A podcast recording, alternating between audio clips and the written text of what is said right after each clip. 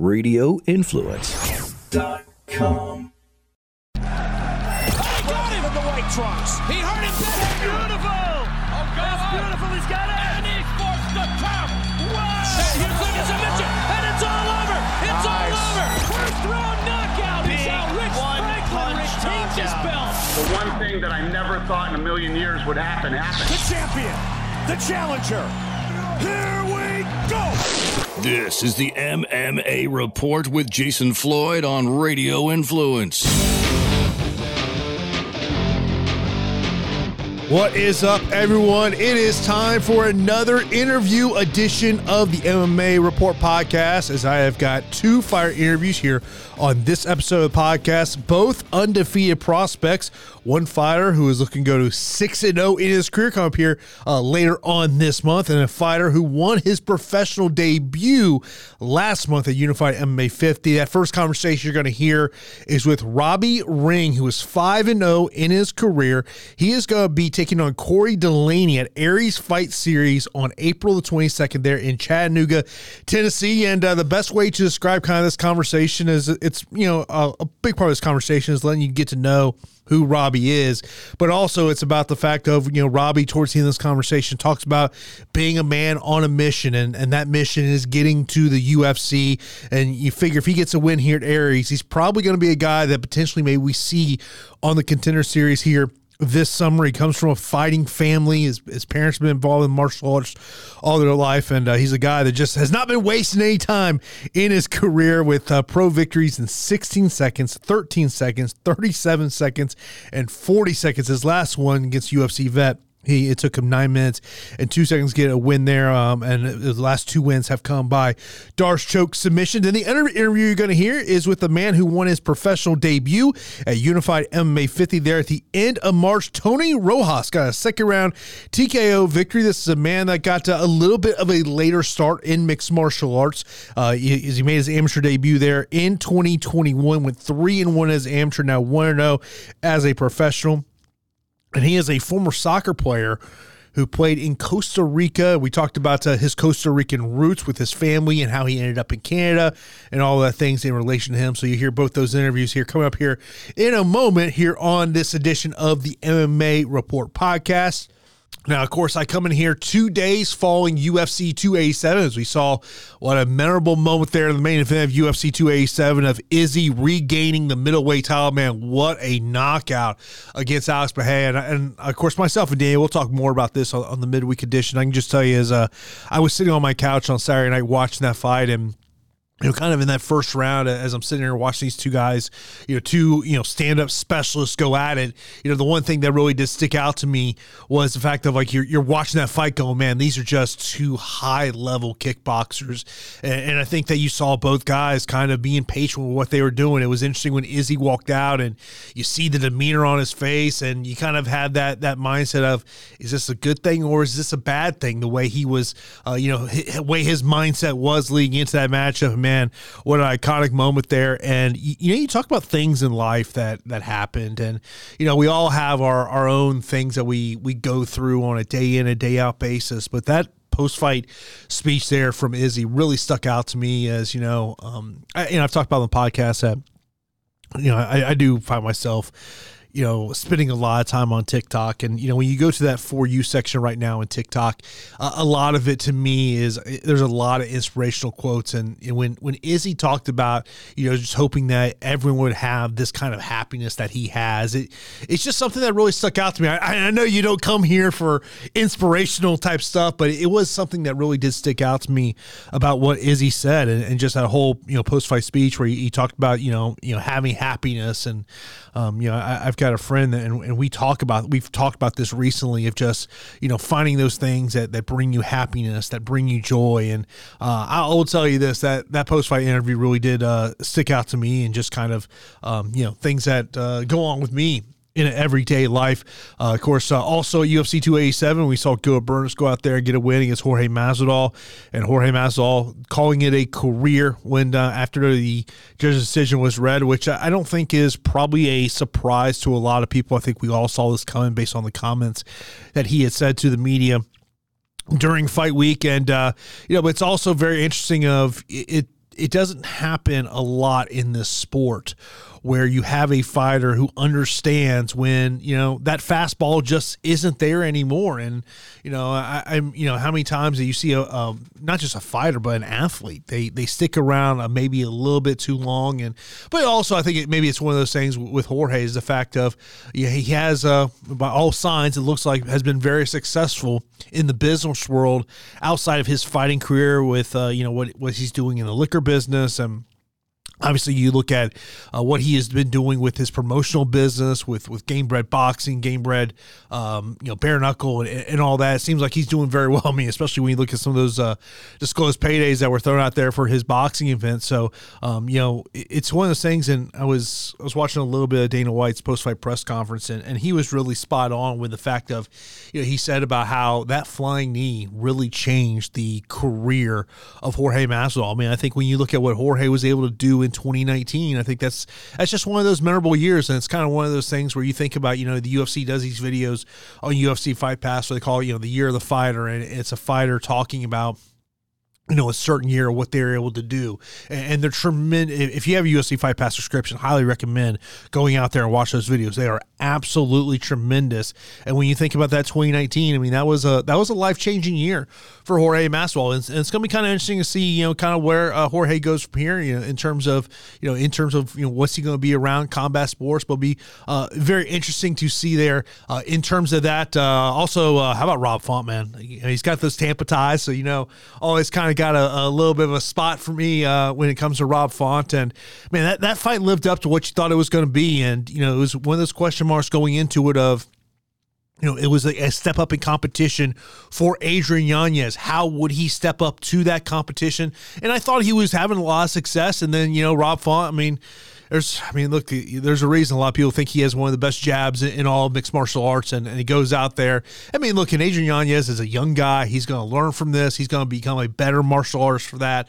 But yeah, man, that that was uh, that was a fight that you know we, me and Daniel talked about leading up to this was why we were so excited for that one, and the fight absolutely delivered. It, it was gave you exactly what you wanted. Uh, Kevin Holland looked very good against Santiago Ponzinibbio.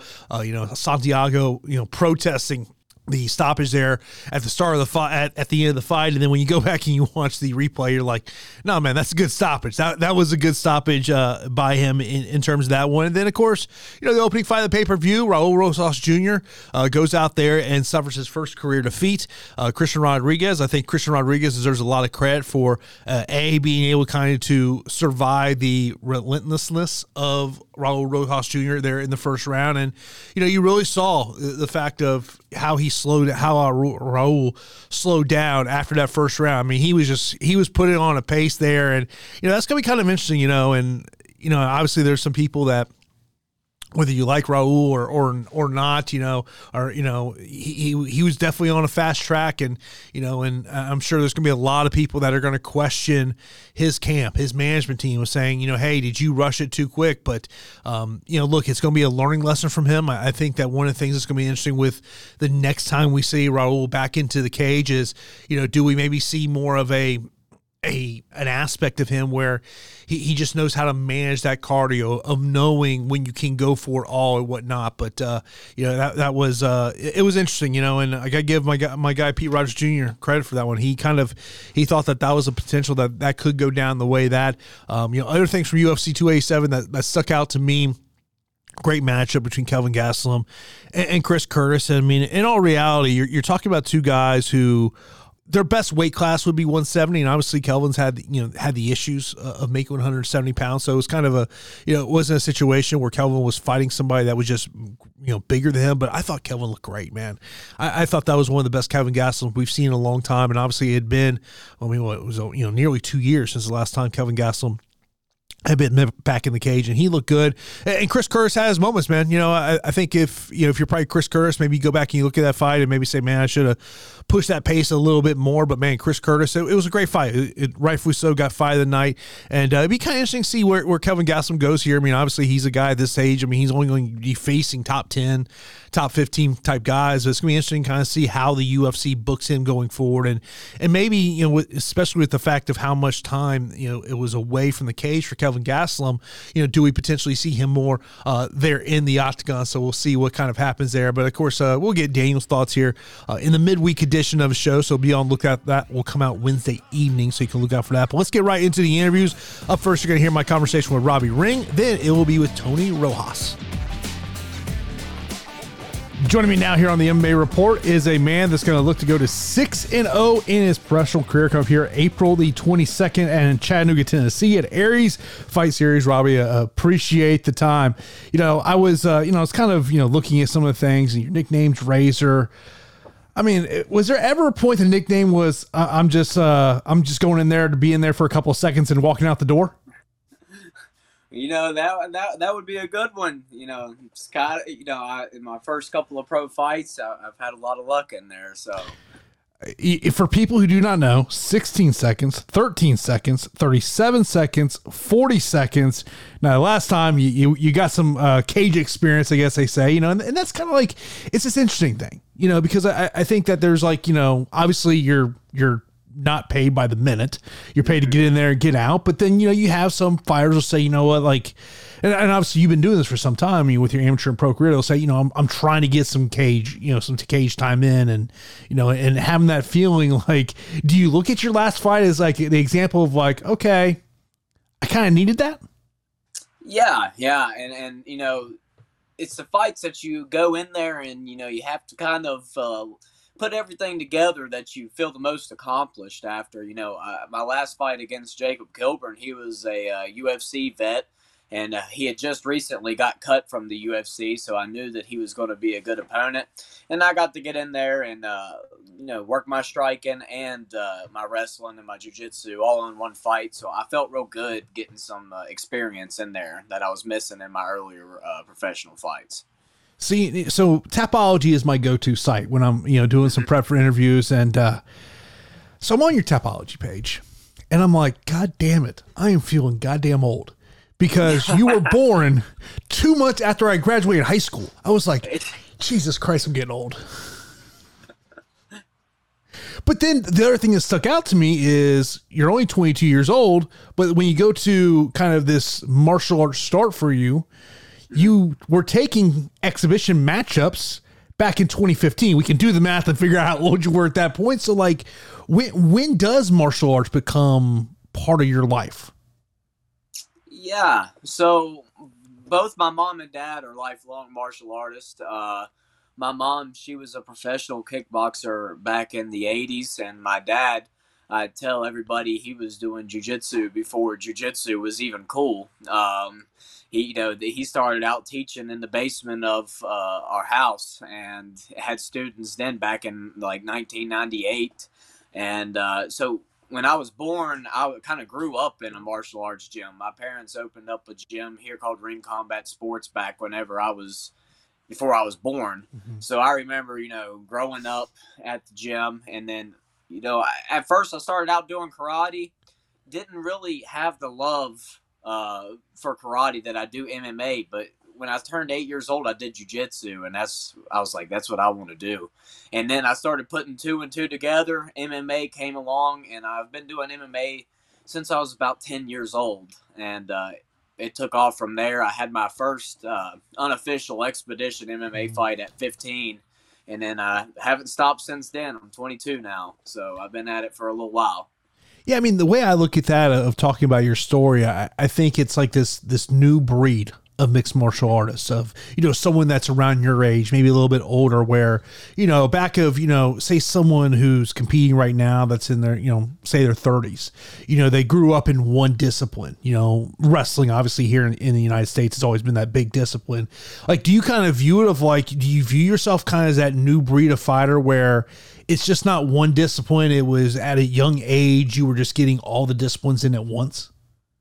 Oh, 100%. Uh, it was just like at high school, you know, we had a wrestling team here. Where I'm from, the wrestling team at the high school wasn't that good, so I never did wrestle in high school. Mm-hmm. But yet, I was wrestling state champions at the MMA gym from the time, you know, I was 13 and 14 years old. So I was putting it all together for MMA at that young age. It wasn't just straight jujitsu or it wasn't just straight boxing or kickboxing. uh, I spent all my time crafting that full MMA game with all of it. So the nickname Razor, who gave it to you? Uh, it was one of my coaches, Bill Watkins. He uh, told me uh, that I was looking sharp as a razor, and then he said, uh, "Razor Robbie sticks." So I just ran with it. Is was it a name that uh, nickname that you liked right from the start? Oh yeah, I thought that Razor Robbie Ring uh, felt good to say, and you know it was kind of easy to market. You know, Razor Robbie Ring, so I I stuck with it. I love it you know, you mentioned about obviously your last win came up against a, a, UFC vet, and you know, mentioned the fact of you know prior to that it'd been nothing but quick victories. Like as you you think about your pro run, like how do you describe it? Um, uh, the way that I would describe it is um, on a mission, and uh, I've been working really hard at this for a long time, and my main goal is to make it to the UFC um, I got to go in there and take care of business on the regional scene to get uh, to get noticed. And I can't go in there and get decision after decision because no, that's just like any other fighter out there. I, am going in there for a finish and to uh, prove a, a, point that uh, I, I, belong uh, at a, another, the higher level of MMA fighting anyone who's listened to my show for a long time, they know one of the things of when I kind of hear that, one thing I kind of point to is like, you know, there's this, this line inside of a fight of, you know, being aggressive, but not kind of toting that over aggressive line where, you know, may, maybe you, you're trying to finish a fight, but also you could be leaving yourself open to something. Yeah. Like how, how do you balance that in, in terms of knowing, or is it just an instinct for you? yeah, you you definitely have to be careful. You can't go out there like it's a street fight. You'll get you'll get caught. Uh, you know uh, how I how I explain it is it's it's controlled. You got to be mm-hmm. controlled in there, and you got to know when to flip that switch. Um, you know, and that comes from training. We we train hard at Ring Combat Sports in my hometown of Wytheville, Virginia. And you know that's where you start to pick up those instincts like you were mm-hmm. talking about and knowing and knowing when to pull that trigger in the cage. What do you love most about the fight game?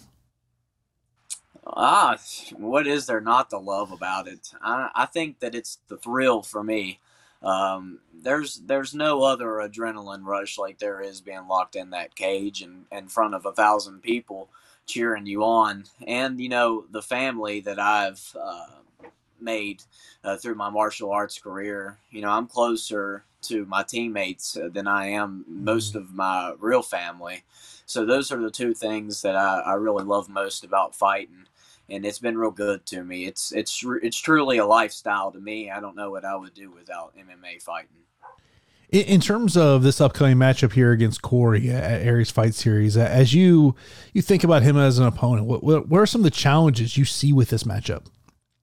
Yeah, he's uh, he's a lot older than me for one, and he's got more professional fights than me. Mm-hmm. Um, he's he seems from his tape that I've watched, he, he's very athletic, um, real short, stocky, muscled up guy, um, pretty good wrestler. I just think that uh, I'm better in every aspect of MMA fighting, striking, grappling, wrestling, and uh, I don't think that he's going to be able to handle the pace that I'm going to bring uh, on fight night in terms of, of being this overall mixed martial artist uh, of you know you just mentioned there talking about hey i can do this this this this, this.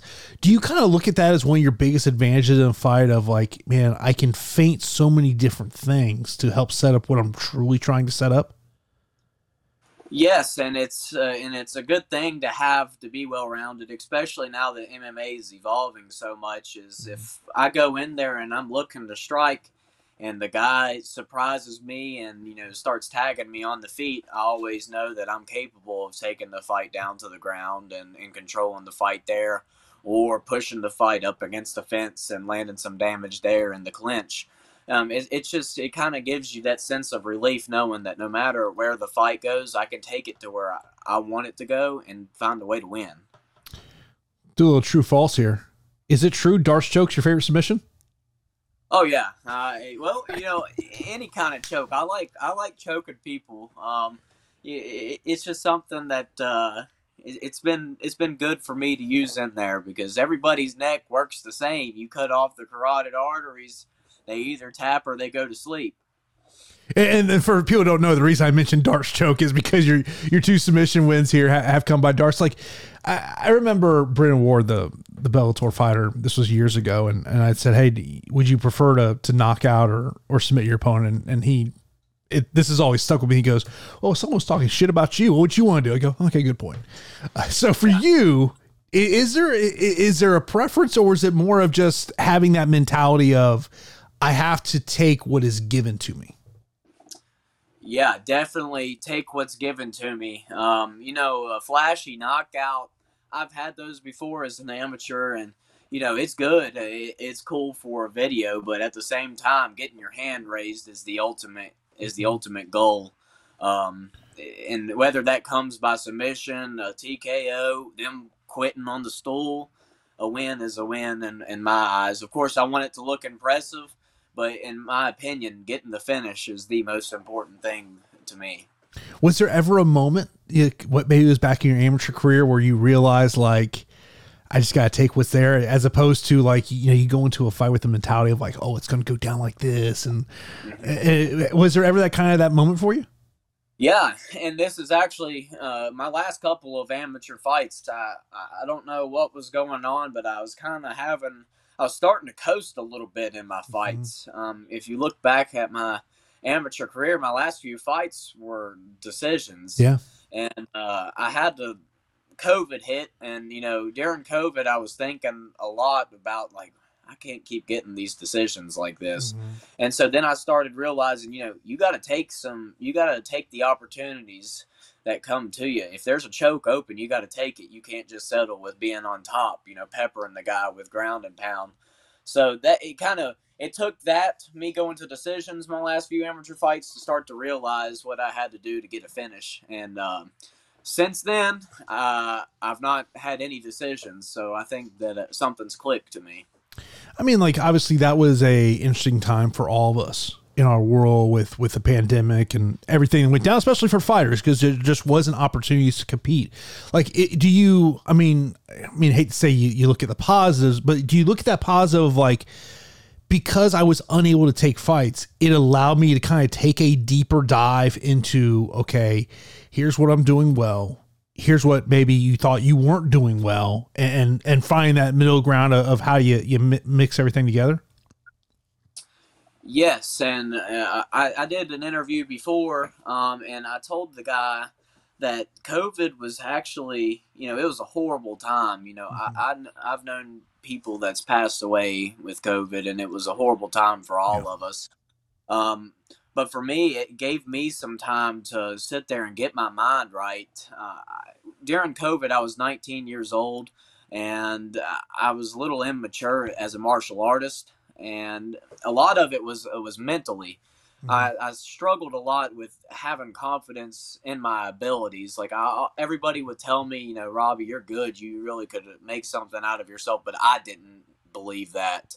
And um, COVID really helped me get my mind right to know that you know I was good. I can go out there and compete with these guys and and do well, and I can take this as far as I want to take it. So it really was a good thing for me because it allowed me to get my mind right. And then whenever I started training again and the gym opened back up, it was I was a different, completely different fighter after COVID. One of the things that ed was mentioning to me was uh you know some of your hobbies and, and one of the things was about uh you like to hunt and fish. So if it's a you know it, it's a, a a saturday sunday obviously not during uh you know as you're a week or two away from a fight but like we can go out and enjoy a you know a, friday or saturday you know maybe you're out with the family maybe you're hanging out with the boys and you're gonna go fishing or hunting. Like is there uh let's say you're going fishing like is there a certain fish like you say I, I, this is what i'm hunting for today Yeah, so uh, my uncle he he's actually a professional bass fisherman, and uh, he he's won a, a bunch of tournaments, you know, at Lake Norman in Charlotte, North Carolina, and so he'll take me out on the boat and we'll we'll go bass fishing, and then uh, we also catch a fish called a, a crappie, and we will eat the fire out of those things. We have a fish fry at my granny's house, and uh, we we will eat fish, and then hunting we always hunt for whitetail, deer, and turkeys. So whenever I'm not in fight camp, I, I really like just being outside doing uh, outdoorsman stuff. It, it keeps my mind. It kind of right in that moment, it just lets you think about you know finding a deer and killing the deer or catching a fish, and it kind of relaxes the mind a little bit. It, like fighters talk about that all the time of trying to find something that gets your mind off. Like I'm sure you know Corey Delaney is a name that you're thinking about. You know, pretty much every hour of the day you're up on on a day to day basis. But is, is, that for you? Of you, you've just you you ha- you know you have to kind of find those things that just allow the brain to rest a little bit. Yes, for sure. And then a lot of the times it's like the week after my fight, like uh, after this fight, I plan on going turkey hunting the weekend after. And because uh, fighting, MMA fighting is very, very, very stressful on the mind. I mean, you, you drive yourself crazy. I wake up every single day thinking about fighting, and it's all day. I drive my fiance absolutely crazy because I'm making her watch film of Corey Delaney and say, "What do you think? What do you think? You know and so it's good to it's good to have some things like that to keep your mind off of it and uh you know just to relax a little bit. It, it, it, are you at the point that you're tired of watching his film? Oh yeah. I'm one of these guys. If somebody if a fighter tells you they aren't watching uh, film on their opponent they're lying because i'm telling you I, I watch Corey Delaney don't know, but I'm going to sleep every single night watching his film and critiquing critiquing him, uh, looking for my openings. I, I pretend that I'm in there with him and what I'm mm-hmm. going to do to him. So yeah, I I'm I'm about done watching Corey Delaney's fights because uh, I've watched him so much. But is it also the same that you're going back and watching your own fights and, and having that that self analyzation of okay, this is what Corey's watching this is what like you know like you know I come from a football world and, and we we constantly live in that self evaluation of okay what are the tendencies? You know no matter what position you play you know like if we're you know choosing an MMA example of you know hey does do you constantly throw a certain combination if you switch stances? Like is that a big yeah. part of what you do as well Oh yeah. So after every fight, um, when I watch back my film, I try to put myself in the mindset of I'm my opponent mm-hmm. watching my film, critiquing myself, and you know I'm I'm really my biggest critic. I can find those 13 second uh, fights and find something that I did wrong in those, and uh, and I think that's why I constantly improve from mm-hmm. fight to fight is because I'm sitting there, and even if it's something minor, uh, that I, I, my left hand was just a little bit too low, or my footwork was just a little off, yeah.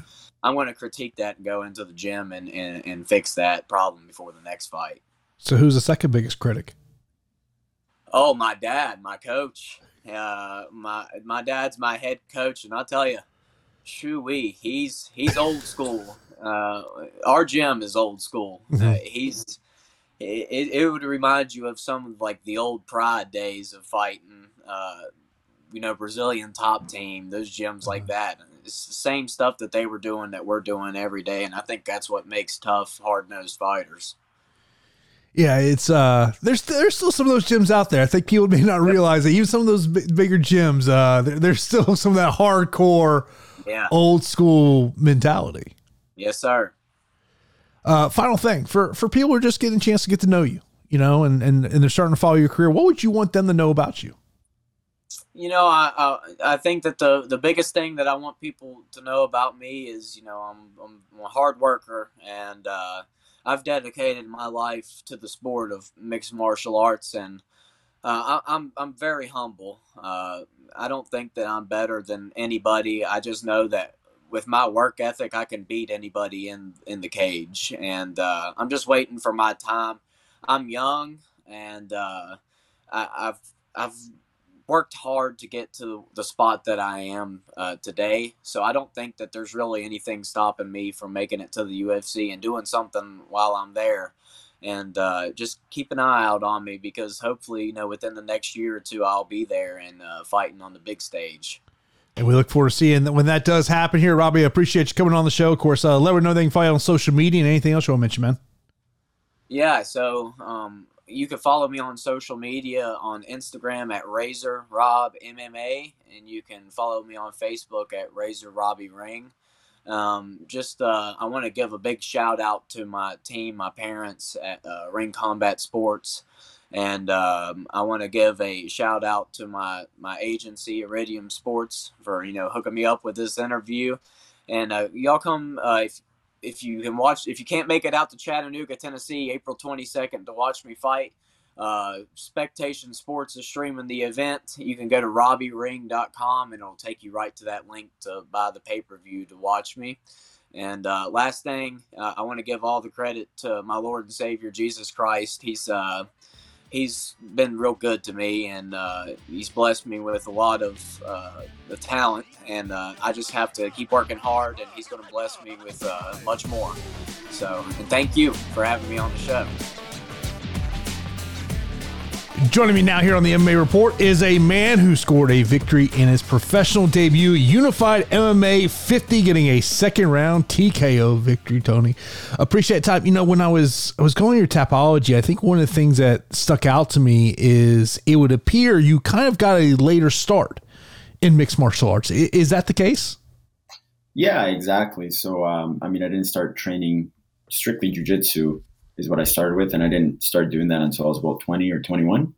Um, but got into it like pretty hard right away. Started training, you know, twice a day, uh, five six times a week, um, and then just kept going from there. So I did get a little bit of a later start, but uh, I also came from a like semi-professional soccer background, so I consider myself a pretty athletic guy. I feel like that helped me um, be able to go into the sport already having a little bit of an athletic background and you know making up for that lost time. Yeah, I was going to bring that up, uh, you know, because Ed was telling me that uh, you'd, you'd played soccer in, in, Costa Rica, and you know, like there's times where you you have you know people who've made that transition to mixed martial arts, and they come from various sports, and I was like, what what do you think is the best attribute that you like from a soccer aspect? Is there is there an attribute you had in soccer that you feel like really correlated in martial arts? Uh, definitely my cardio. Um, you know, I think a lot of soccer players uh, have very good cardio, but I mean, especially if you um, really work at it, I think that's going to be one of my biggest uh, skills uh, within MMA. Is just you know those guys that can really push the pace and just go you know three or five rounds, whatever it may be, at you know full intensity. I think that's really going to be something that I'm going to be able to weaponize moving forward. Yeah, I, I think of it as someone who's. I mean, I enjoy watching soccer, but no way am I getting out there. That's way too much damn running. I couldn't do all that running, but like it makes me think about like, you know, you go out to a to a soccer match and and you see, you know, that player that's on the field for 90, 95, 100 minutes and maintaining that cardio. Like do you feel like you brought it's very similar in terms of how you're maintaining that cardio inside of a fight?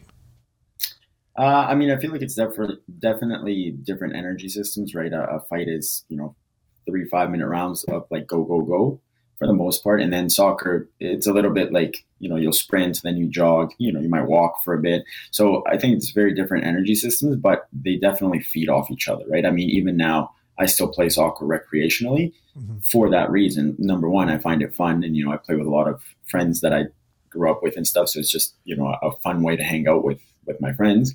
Uh, and B, it's absolutely beneficial for my fighting, right?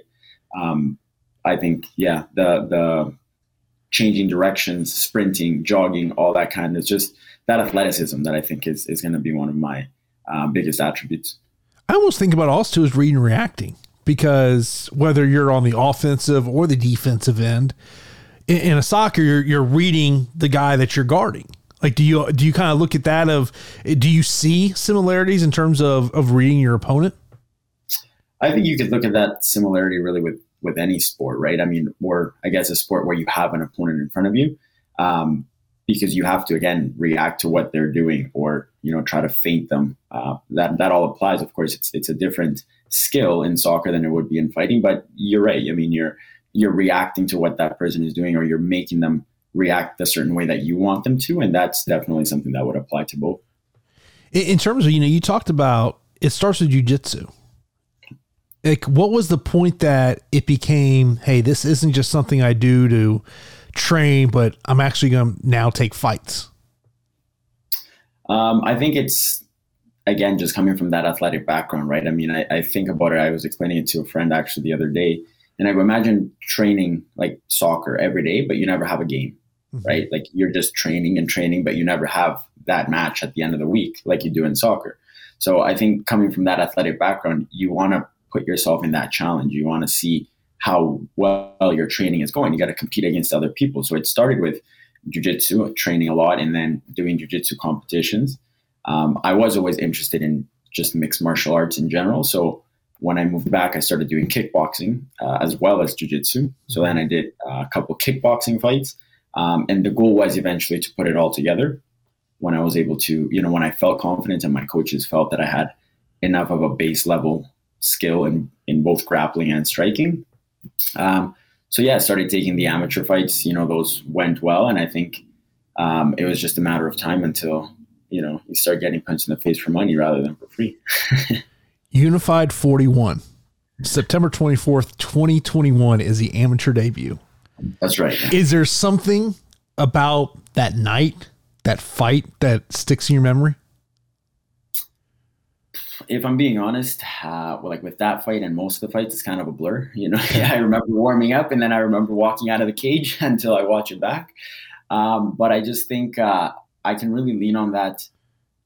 You know, the amount of nerves that go into your first uh-huh. amateur fight, especially on a scale as big as Unified, right? I mean, I am fortunate to have had all my amateur fights be on uh, uh a stage as big as Unified, mm-hmm. Uh, and a lot of people don't get that opportunity but that came with you know a lot of different things as well. And I think so. Something I lean on. I'm like, I don't think anything is going to be as scary as that first amateur fight where you don't, you know, you don't know how good the other guy's going to be. You don't know how good you even are really yet, right? There's so many uncertainties. So, you know, I, I, I definitely remember that aspect of it. You know, I had never even been backstage at one of these shows, even though I had teammates who fought mm-hmm. uh, at Unified. I'd never even been in the back warming up at any MMA show, right? So everything was so new. As where from that point moving forward, of course, there's still going to be, you know, some of those uh, nerves and stuff before a fight. There is always going to be that, but you can just worry about the fight. You don't have to worry about, oh, what time am I supposed to get there? You know, what is it going to look like when I'm warming up? All these kind of things. You don't have to worry about that anymore. In terms of your mindset from that first amateur fight into now your pro debut, how much has it changed? Um, you know, I think there's just uh, a little bit more self belief. You know, seeing that the hard work pays off. Um, you know, I've been working with uh, like a sports psychologist as well, just because I think that that's such a great tool that even people in the UFC don't start using until they're like on a three or fight, four fight losing streak, right? And then you'll hear guys saying, "Oh, I had to start talking to a sports psychologist," right? So, um, as soon as I decided to like do this professionally, uh, you know, I knew I had to take every step that I could towards being successful. So that not, not only meant training, you know, multiple times a day, uh, but also my mental side of it. So I think it's been really helping. Uh, of course, this victory is, is going to help with the confidence and stuff like that. But it really just um, it showed me that that hard work pays off. You know, that training every day for the past six years.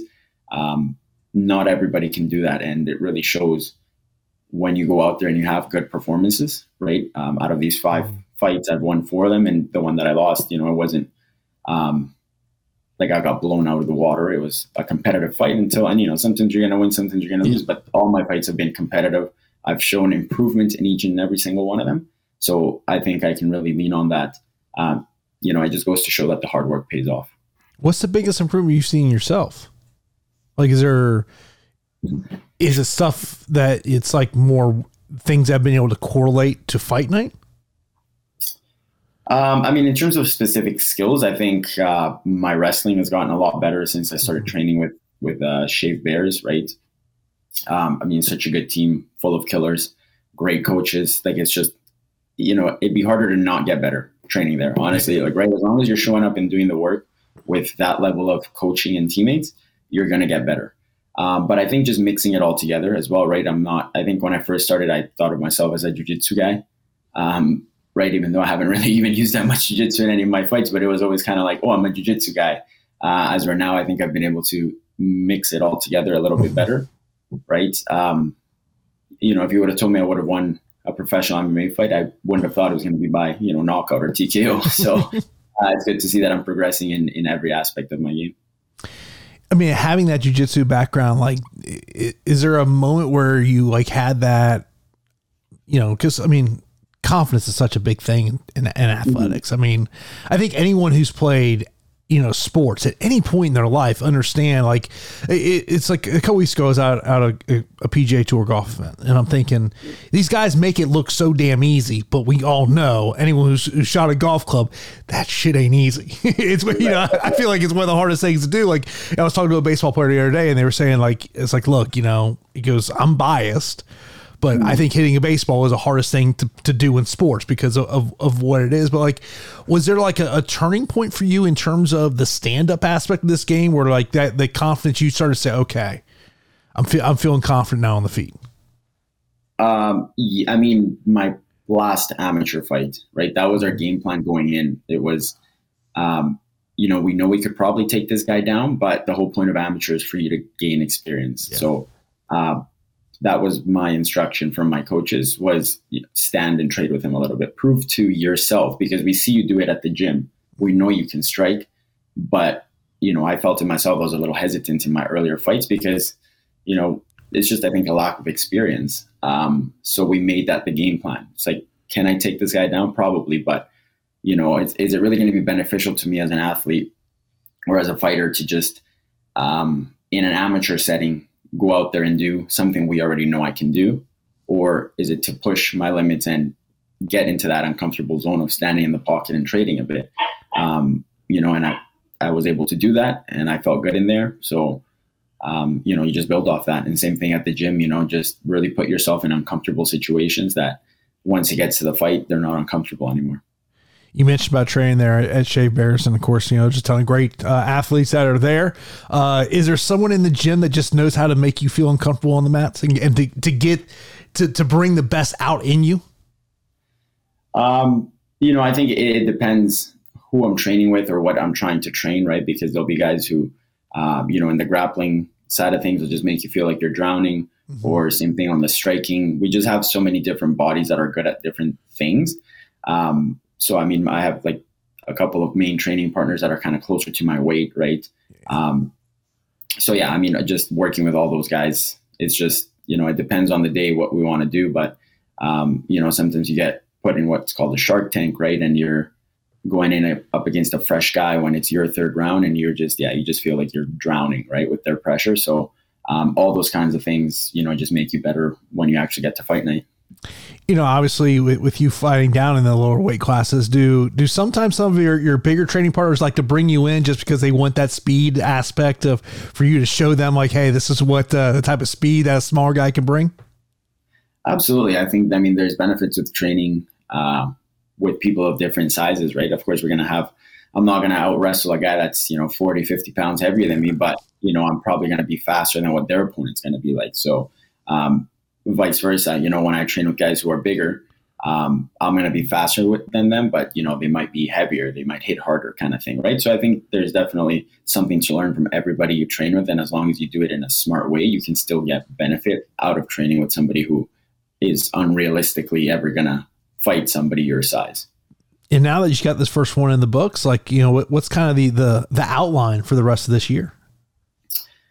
Uh, keep training and keep competing as you know as much as possible. So um, luckily, I was able to get a multi-fight contract with with Unified. So um, you know, I know they're usually putting on shows a couple times a year. So as long as I can stay healthy, which you know, thankfully, I was able to come out of this fight uh, without any really serious injuries, mm-hmm. just some bumps and bruises. But you know, a week or two off, and then right back to work, right back to training, and then you know, when they offer me another fight, as long as everything lines up, just keep trying to do it. And, you know, I've been super active. You, you mentioned it just earlier. September of 2021 was my amateur debut. That was a year and a half ago, and now this was my fifth fight, right? So four amateur, one pro in the span of a year and a half. Um, so you know, I think I have the kind of fighting style that is going to allow me to stay uh, fairly active, right? Um, I don't want to go out there and get into wars if I don't have to. I mean, mm-hmm. I'll rely on my toughness if I have to, but if I can get in and get out without getting hit too much, you know, why wouldn't I take that approach? Hey, it's like I've got a buddy says you don't want to be an everlast punching bag. That's not that shouldn't be your defense. You know, you got to put those hands up and, and make sure you know you want to, you know, if you got to take some you know post fight pictures, you don't you don't want a bunch of uh, bruises on it. Uh, get a chance to get to know uh, about you as a person. So, so let's say you walk to the gym today and they give you control of the music. What's going on? Uh, that's funny. They actually do that sometimes. A lot of the times, ah, it depends who you ask. Some guys are big fans of my music. Some guys are not very happy when it when I plug my phone in. uh, a lot of uh, you know Spanish music, uh, mm-hmm. salsa, uh, reggaeton. Um, yeah, I just I, I, take a lot of pride in you know my Latin heritage. So um, you know that's that's what I listen to in the back before I go to the fight. That's usually the type of music I have as my walkout. So um, yeah, that's definitely my go-to. Do you have a set playlist like you listen to right before uh, a fight? Uh, no, I wouldn't say it's a set playlist. Just again, that style of music that you know gets mm-hmm. you moving. Um, you know, puts me in a in a good mood. Uh, I think it really depends on the guys. I know some guys like listening to like rap or you know, kind of things where like the lyrics are inspiring or you know, the lyrics are hard. Um, mm-hmm. For me, you know, all these songs are usually uh, they're just like fun songs, right? They're usually like love songs or, you know, so it's got nothing to do with fighting, nothing about being tough, but uh, they put me in a good movement. They remind me of, uh, you know, just being back home in Costa Rica. So yeah, those, that kind of music that just puts me in a good mood, helps relax me. What do you miss most about Costa Rica? Um, my family and, and the weather definitely. You know, I mean, if there's one thing I could change about Edmonton would be the, the weather. So um, I miss the the heat of living in Costa Rica. You know, I, I, I prefer. You know, some people are like, oh, it's almost too hot there. I'm like, I would much rather be in plus thirty weather than in minus thirty weather. So. Um, you know what? I'll deal with the heat, but uh, yeah, I mean, besides that, uh, obviously it's a you know beautiful country. Um, but yeah, the main thing is just my family. You know, I, I have very minimal family here, so the mm-hmm. the majority of my family is still back in Costa Rica.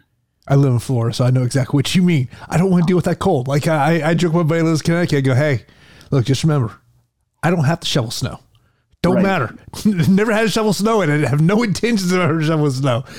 you know, but you mentioned about your family. Were they on board with you going down this uh, fighting route?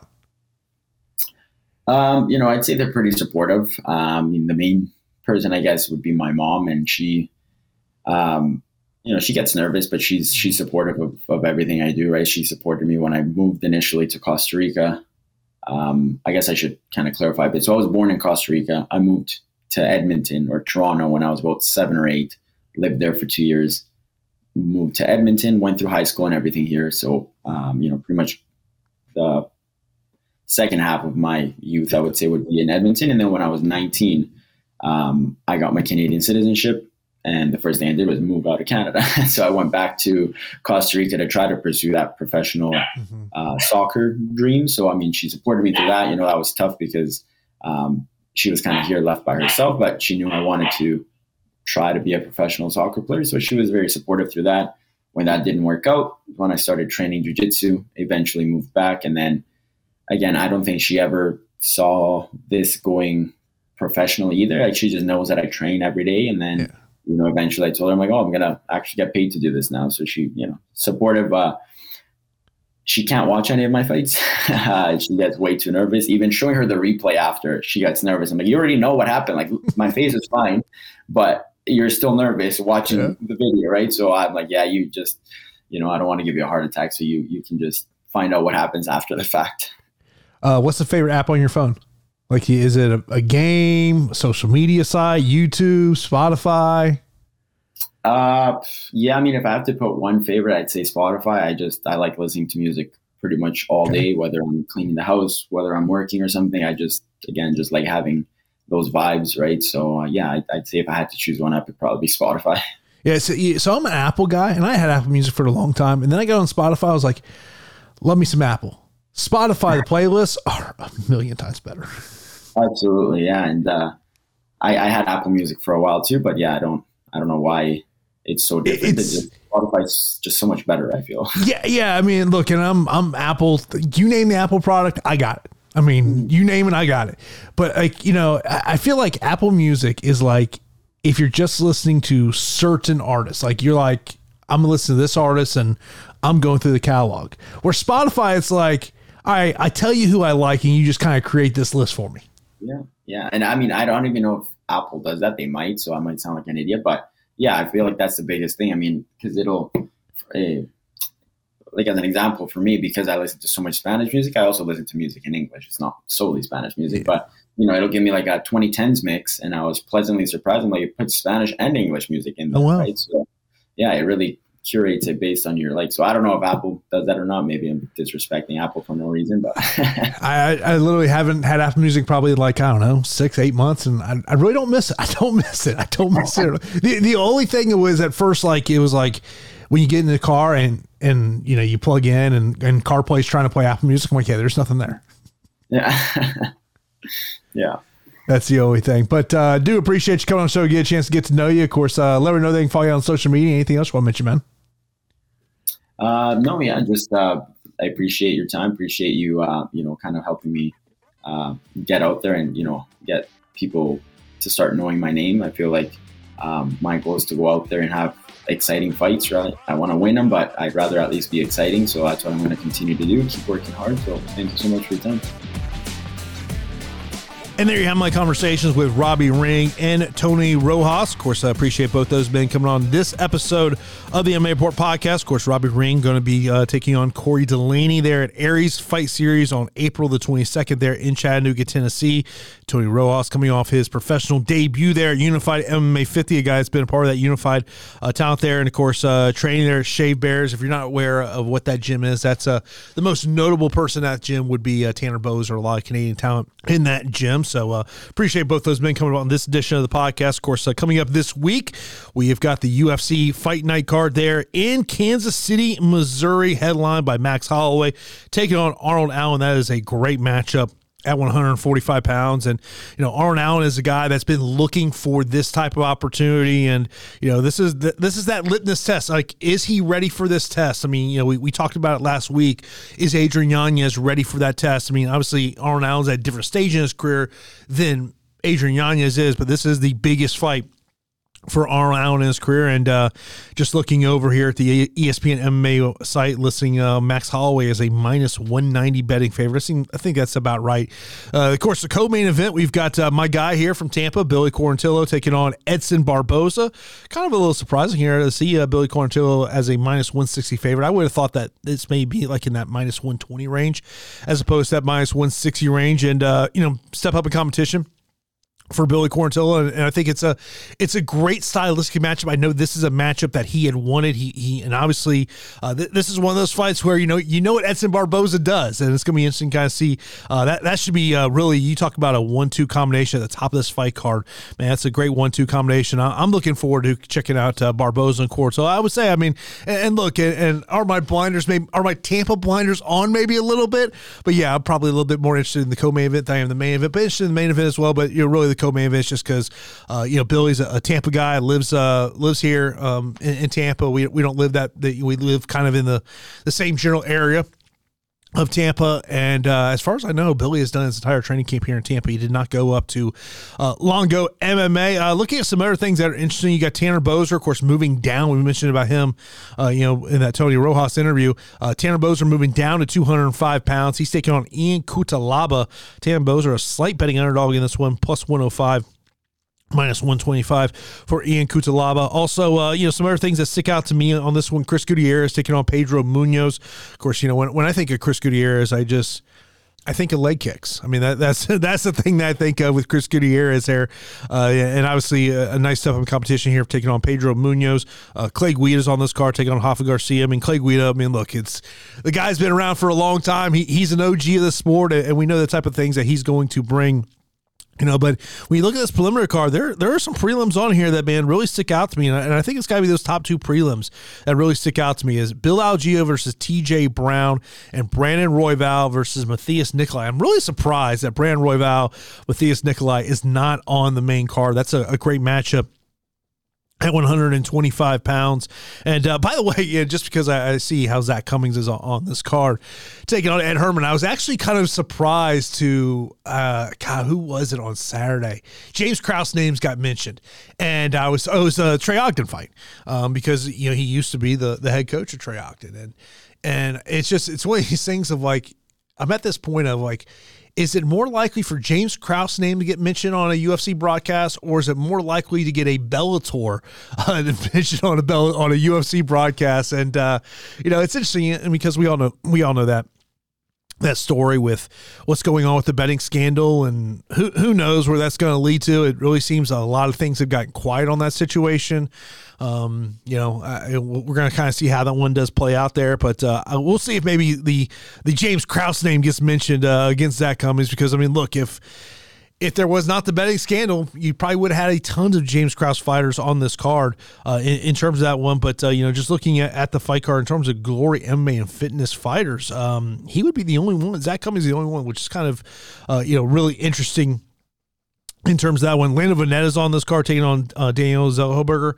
Lando Vannata just, you, you talk about there, there's certain fighters – that you just when they because of their fighting style that if you go they're fighting this weekend you're going to want to watch that guy. Lando Vannata is just one of those guys uh, to me. Also uh, this week on Friday you got the welterweight and lightweight uh, kickoff for the PFL uh, you know as, as, you look at some of the, the names that are a part of this Abdusi of course uh, coming off his championship run uh, Magomedov Magomedkerimov is on this one taking on Ben Egli Ben Egli is a guy from that Portland MMA scene that I've, I've had a chance to uh, catch up with, talk to him over the years a couple of times.